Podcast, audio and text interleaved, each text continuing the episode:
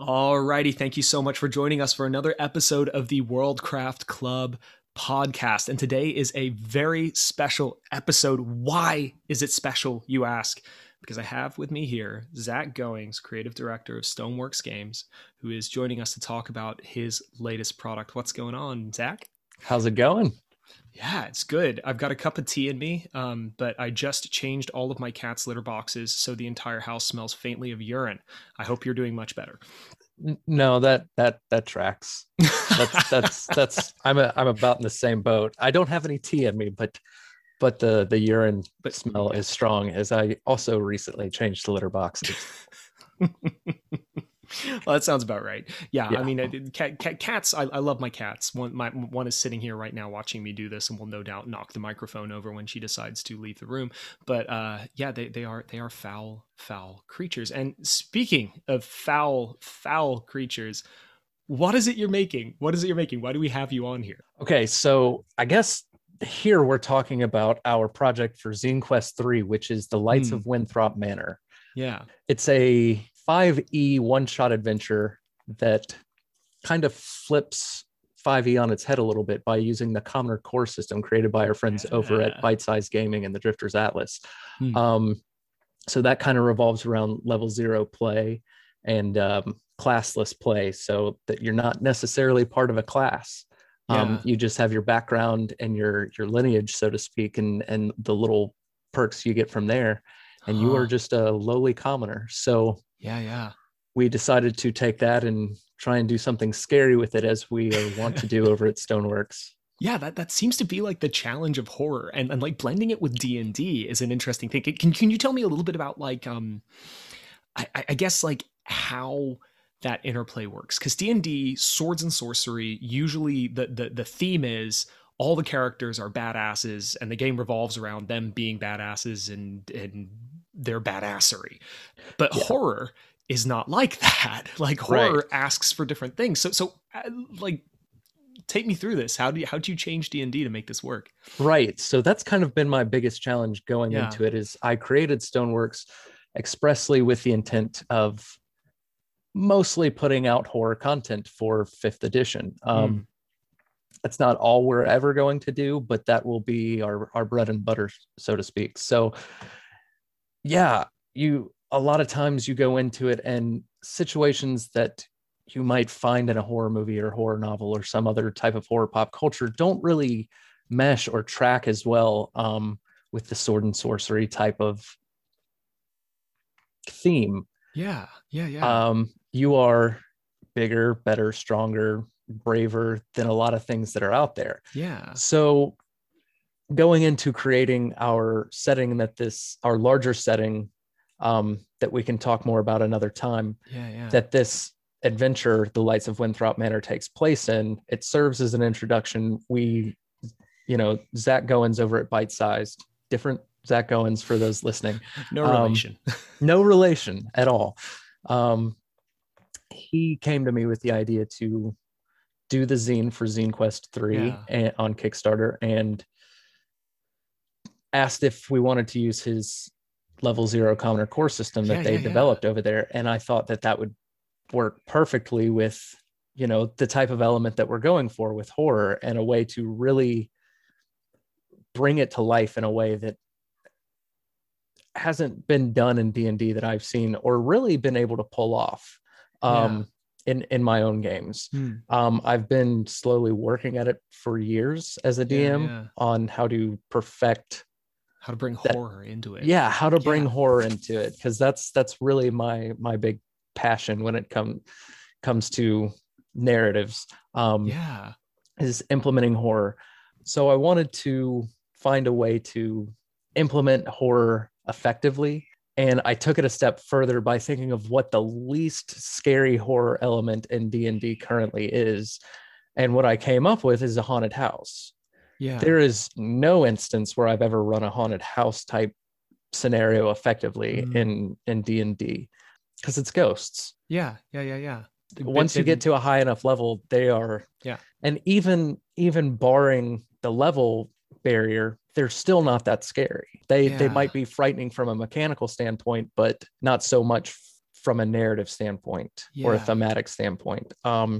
So what I wanted to do is kind of really take that up a notch and make it a scary encounter one shot in a haunted house. The starting point for that being this commoner core level 0 system. The next step was to create some truly unique and interesting monsters for it that really fit a haunted house ghost type theme, and kind of take that to its next logical conclusion by making it more than just, okay, this is a ghost. They have personalities. They have things about them that when you read through the adventure that JVC Perry has written for us, you get a good sense of where the horror is coming from these specific ghosts. He did a fantastic job of really directing that towards, you know, towards the DM to reflect back to the players of exactly why this is creepier than just saying, oh, it's a ghost. Yeah, yeah. Are you willing to divulge some of your secrets here? Like, I'd love to know some of the specifics, you know, like, is there a good example that comes to mind of a particularly horrifying ghoulie that you've got in there? So one of them in particular that we're working on, and this one specifically is not a ghost, more akin to a zombie, but without giving too much away. By the time this airs, it'll be pretty close to the end of the Kickstarter anyway, so this should be fun. So the one that really stuck out to me that was one of my favorites was regarding this new monster called a butchered corpse. It's essentially a zombie that has been butchered and then stitched back together. The way he's written it is when the players enter the kitchen, they see the table, the big butcher block in the middle, and upon touching it, and that's the way he's written this, is a lot of times when players touch certain things, they interact with it and with visions, and they can see things that have happened in the past to the people who have previously been invited to dinner in this manner. So they're seeing the previous owner butchering a man. They see him with a cleaver hacking away at something, only to, and the way he's written it is fantastic, to see that it's a man that is being butchered. And that's paraphrasing. The little blurb that he's written for it is far more frightening and intense. And then after that, some things happen is all I'll say. No, that's okay. We have a strong permission to be coy fixture in this show. We love it. Totally. Yeah. I like that. Now, is the thing I like about it as well is that even down to the naming of your creatures, there's a sense in which, like, you can evoke different imagery even from a slight change in naming convention. It's not a zombie, it's a butchered corpse. Like, that has a different feel to it. It seems like so one of the great things that Fallout 4 did, as much as I crap on Fallout 4's narrative, but the one of the things I really loved about it was their atmospheric storytelling. And there was a lot of times in that game where you would wander around places and you would get a sense of the story. And I get a strong sense of that from what you're making. It seems as if a lot of what you're trying to do is show a lot of what's going on without giving too much away. I feel like horror often exists in the margins. We're often better at imagining what could have happened than we are at actually seeing it. And this really fits, like, I think that, like, the essence of world building, right, is that, like, people build, the creator just makes scaffolding, and the people that are witnessing it kind of put the flesh and bones on it, and they create the world around it. And horror is like the distilled essence of that idea. It's just like, here's a thing, and and all you need to do is, there's a butcher's knife in a block surrounded by blood. And it sounds like the image gets a little bit more explicit, but you leave that room in there for people's imaginations to wander. Do you find, like, that's been kind of a consistent theme through what you've been creating? Yeah. So it's a lot of fun, and you are absolutely right. It's horror most effectively, not always, but more often than not, most effectively is conveyed through what you don't see. and what you don't know. Yeah. There are notable exceptions, but and that's something that Josh really took to heart when he was writing it. Yes, there are these instances where players have these flashbacks. They can see these memories of what happened to really convey the horror, but these are few instances, and they are truly, truly gruesome in ways that convey horror that way in what you do see. But the majority of the adventure is based in what you don't see or things that you just barely see. Yeah. And we don't necessarily, the things that you see or you don't barely, or that you barely see, are not explicitly written into the adventure. They are things that DMs can make up themselves, or things that we have alluded to, or little things that we've given them that they can drop in here or there, wherever they want. Yeah. You know that's exactly what I was hoping for. I was really curious about this because I've never run modules. I've always done homebrewed stuff. Mm-hmm. And John, one of the things that he does, John Bell, contributor from time to time with the show and on the Dumpstat podcast, he will his thing is he likes to use modules and he likes to graph them into his own worlds. Mm-hmm. So he's actually done blogs on our blog, funnily enough, talking about how to take these things and like match them in together. But one of the things I've always like struggled with modules is how much they kind of hand you.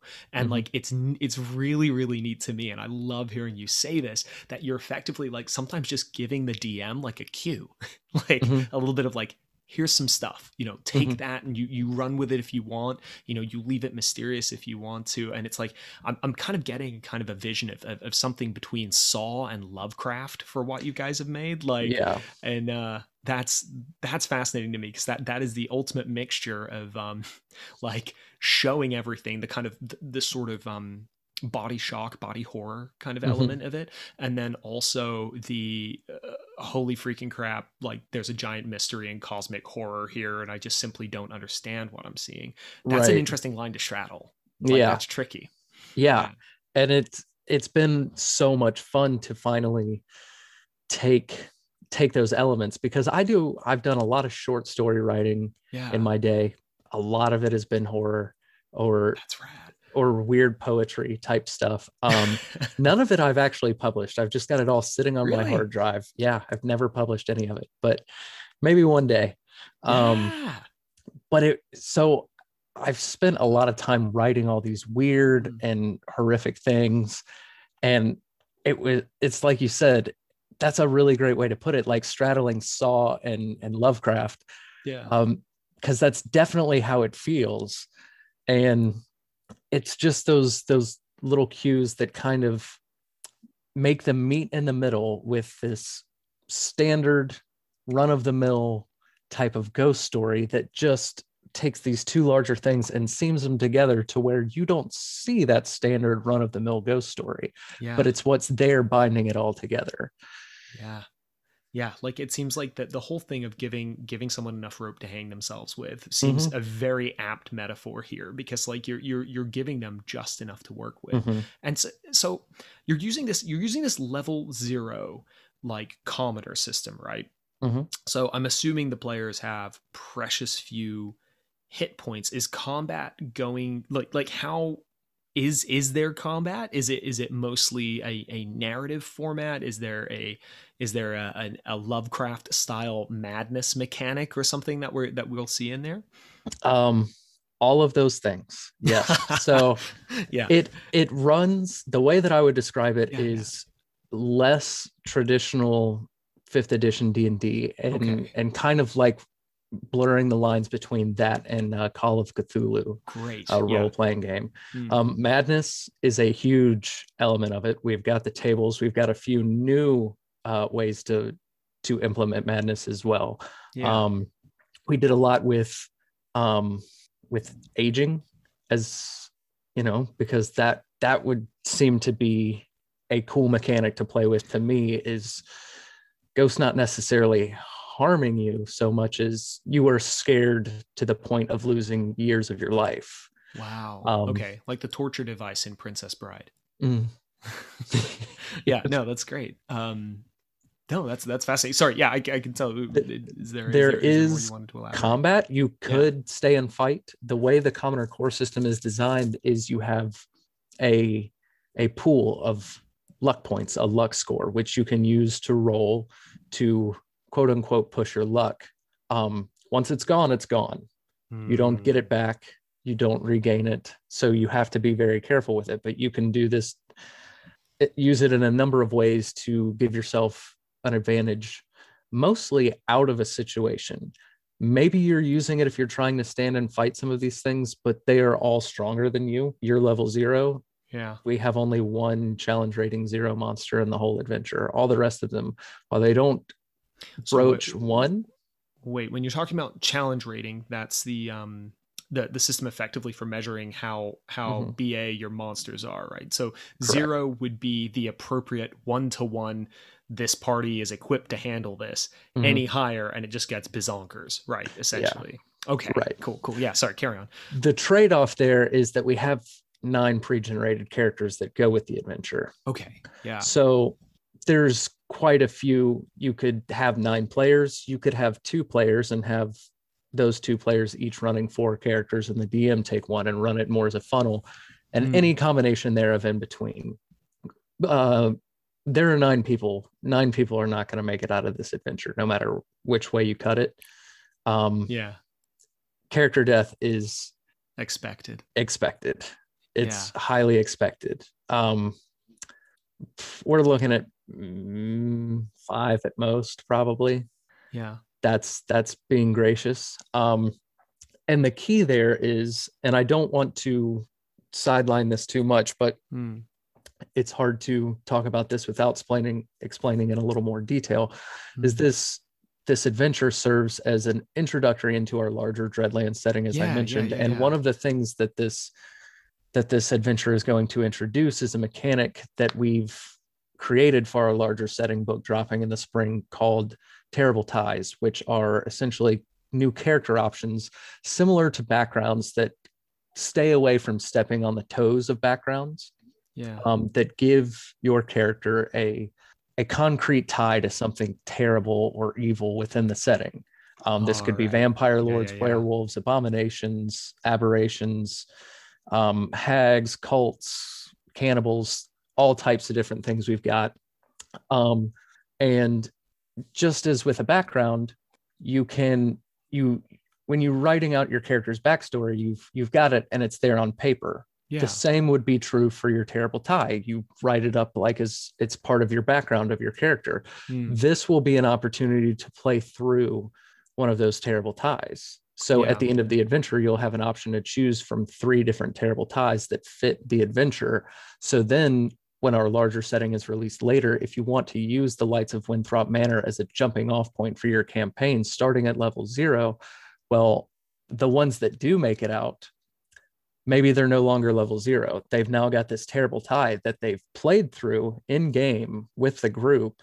And now they have a reason why they might go on to become an adventurer, and what their Terrible Tie actually is. They can call back to it. It was that night in Winthrop Manor.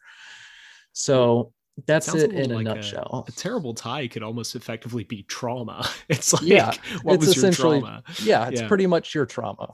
Yeah, no, that's wild. I like that. I like that it provides this great backdrop for people that may want to then continue their adventures through the Dreadlands. And so, I guess a question for this, and this doesn't relate specifically to Winthrop Manor, but your larger Dreadlands setting is, as your players would level, it seems like a lot of the mileage you'd get from horror is the fact that your players are level 0. And this seems like a little bit distinct from the way you envision adventures to take place going forward, right? So correct. How will you adjust to the sort of, I guess, the growing strength of the players to the world in a way to keep it horrifying, so it doesn't become business as usual to cut down a bunch of butchered corpses? How do you adjust? So that is a little bit of a trickier line to navigate,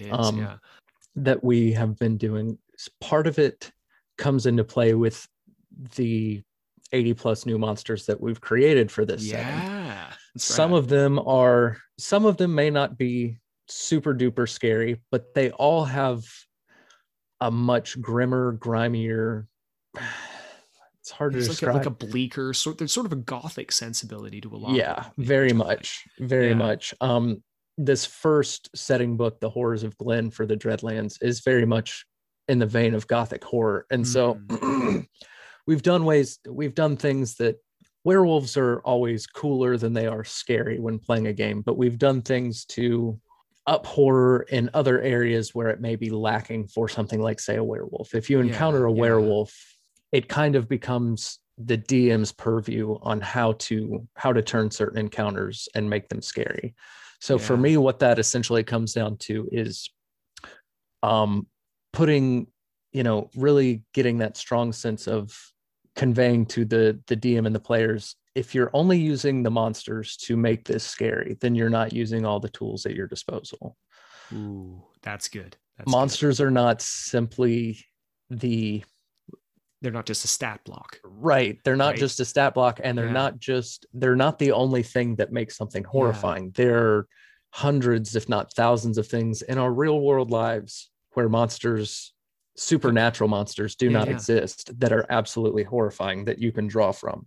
Yeah. The key there is having that all important session zero and finding out as a DM how comfortable you are with pushing the envelope of what your players are comfortable with, and what is an absolute non-starter. Like, don't put this in the campaign. I don't want to see it. Like, don't touch on these themes or this type of imagery, things like that. And really establishing a baseline of what lines you can and cannot cross, because that's why we are interested in horror, right? That's why we watch it and consume it, is because we are putting ourselves in an uncomfortable space for our own enjoyment. It's so weird. Isn't it so weird? Like I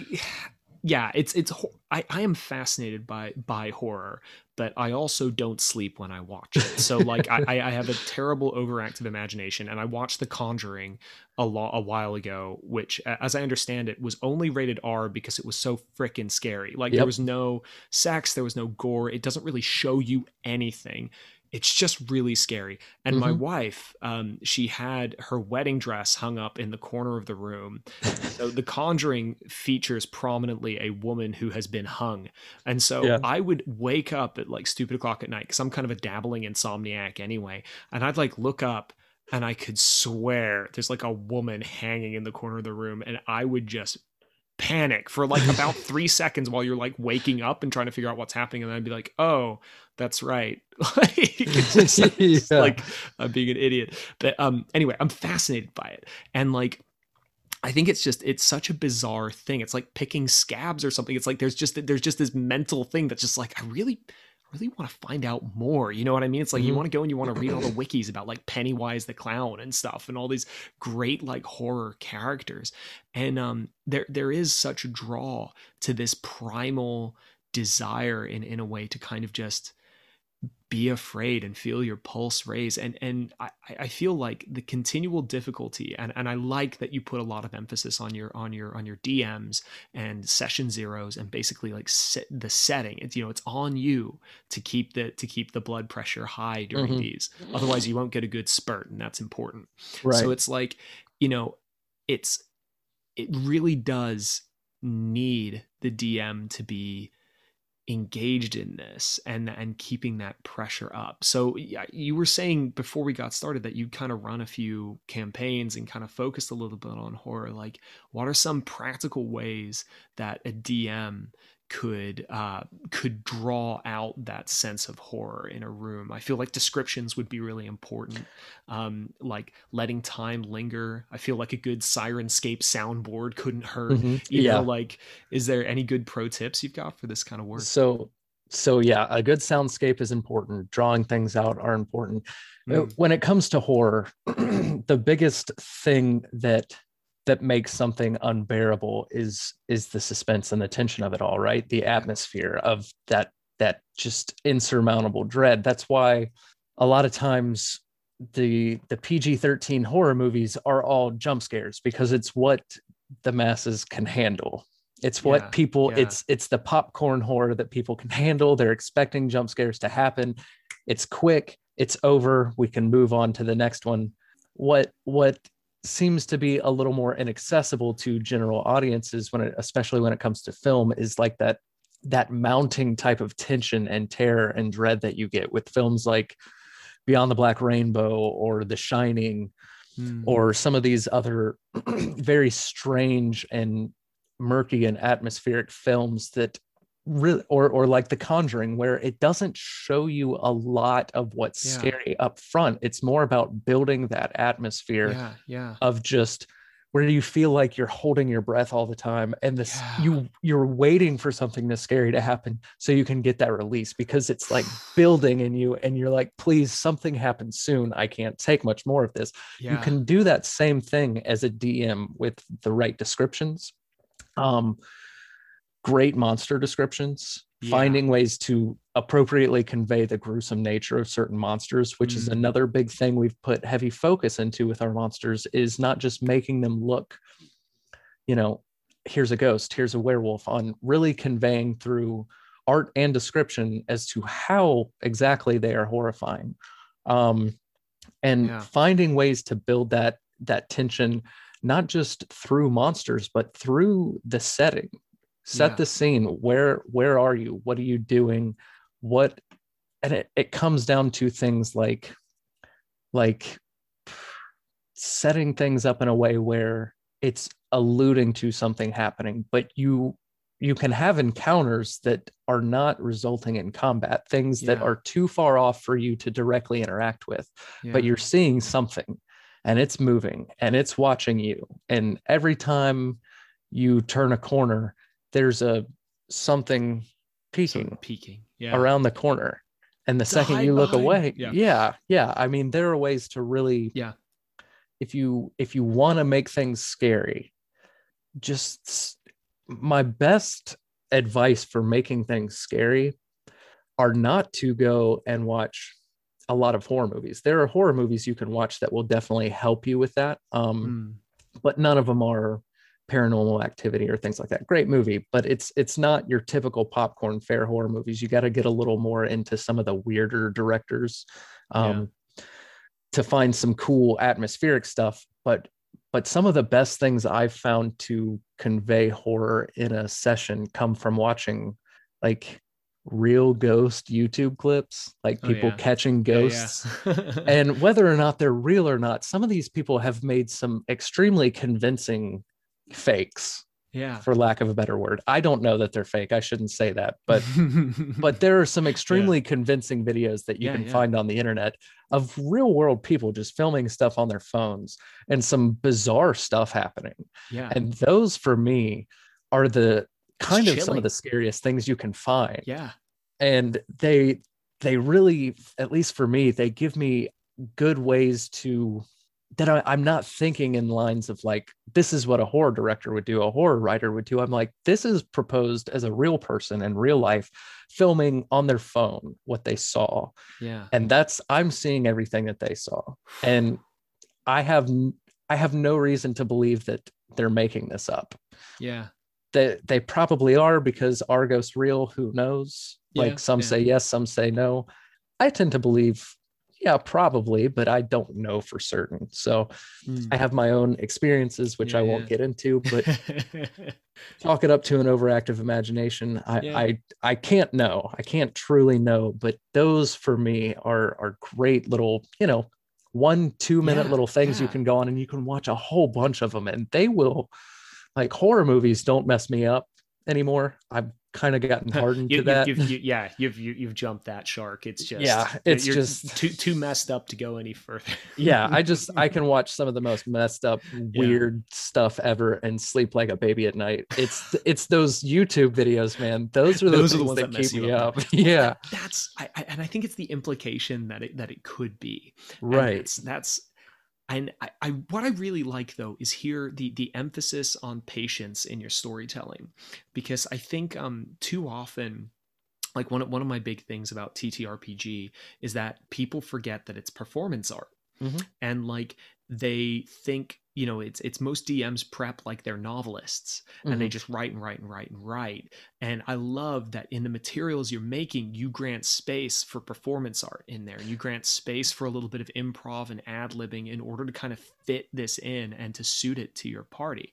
And I think that that's a major part, it seems, of what you're saying, is that the kind of trappings of it and the mechanics, there's an element to which that's important. That's why you chose the commoner setup, is because you wanted to build that tension and that sense of vulnerability. I think vulnerability is an important feeling in horror, but like the emphasis is on the narration, the storytelling, the atmosphere, essentially the world building, the way that people look around and they see the potential for danger is scarier than danger. Like, exactly. And that's phenomenal. Yeah. Forget the stat block for a minute. Just take this creature and set the stat block to the side for a moment and just play up what it's doing to terrorize the party before they ever get into any type of proximity to fight it or run from it. Put them in a position to fear it. To fear it. Exactly. Yeah. I think really like the tagline I almost want to throw at this is like, leave room for fear. Like, you know what I mean? Like that's it. Like leave some of that space in order to let that tension build. And I think that's phenomenal. So look, how shut up and take my money. Where do we find you? Like how do we get on board with your Kickstarter? So you can go on Kickstarter and you can look up the Lights of Winthrop Manor 5E. Yeah. I've posted it just about to every social media we have. We'll put a link in the show notes as well. I'll add one more for you. Okay, perfect. And we currently funded. We funded in just a little bit under 8 hours on our first day. But we always want to see. Thank you. We always want to see what kind of cool stretch goals we can unlock and push towards to make this thing bigger and better and cooler and more fun. Yeah. As a really immersive experience. Yeah. Or just a one shot. That's rad. And you guys had some pretty neat stretch goals going forward. I think I saw something holographic on there, did I? Yeah, it's a sticker, a little holographic sticker. It's not the most exciting, but a lot of people love stickers. I put stickers on everything. My son loves stickers as well. Like I never grew out of it. Yeah. I don't see why anybody should grow out of that.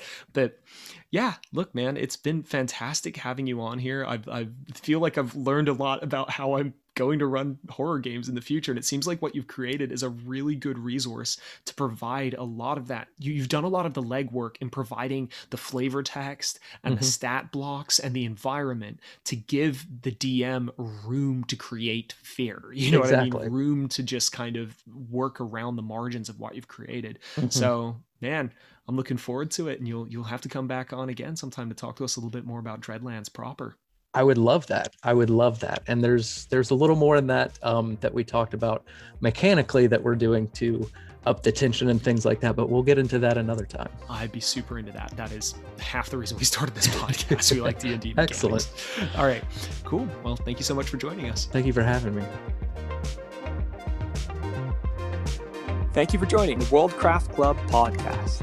Please go ahead and like us, subscribe to us on your preferred app, and if you use iTunes, rate us 5 stars if you think we're worth the rating. It really helps our numbers. If you're listening here, you're missing out on half the content, along with loads of other goodies, so please consider becoming an exclusive club member at our Patreon page, starting at as low as $5 a month. If you have any questions, you can go ahead and jump on our webpage, worldcraftclub.com, to get the latest updates on our blog. We're also available on Twitter and Instagram. This has been the Worldcraft Club podcast. Thank you for listening.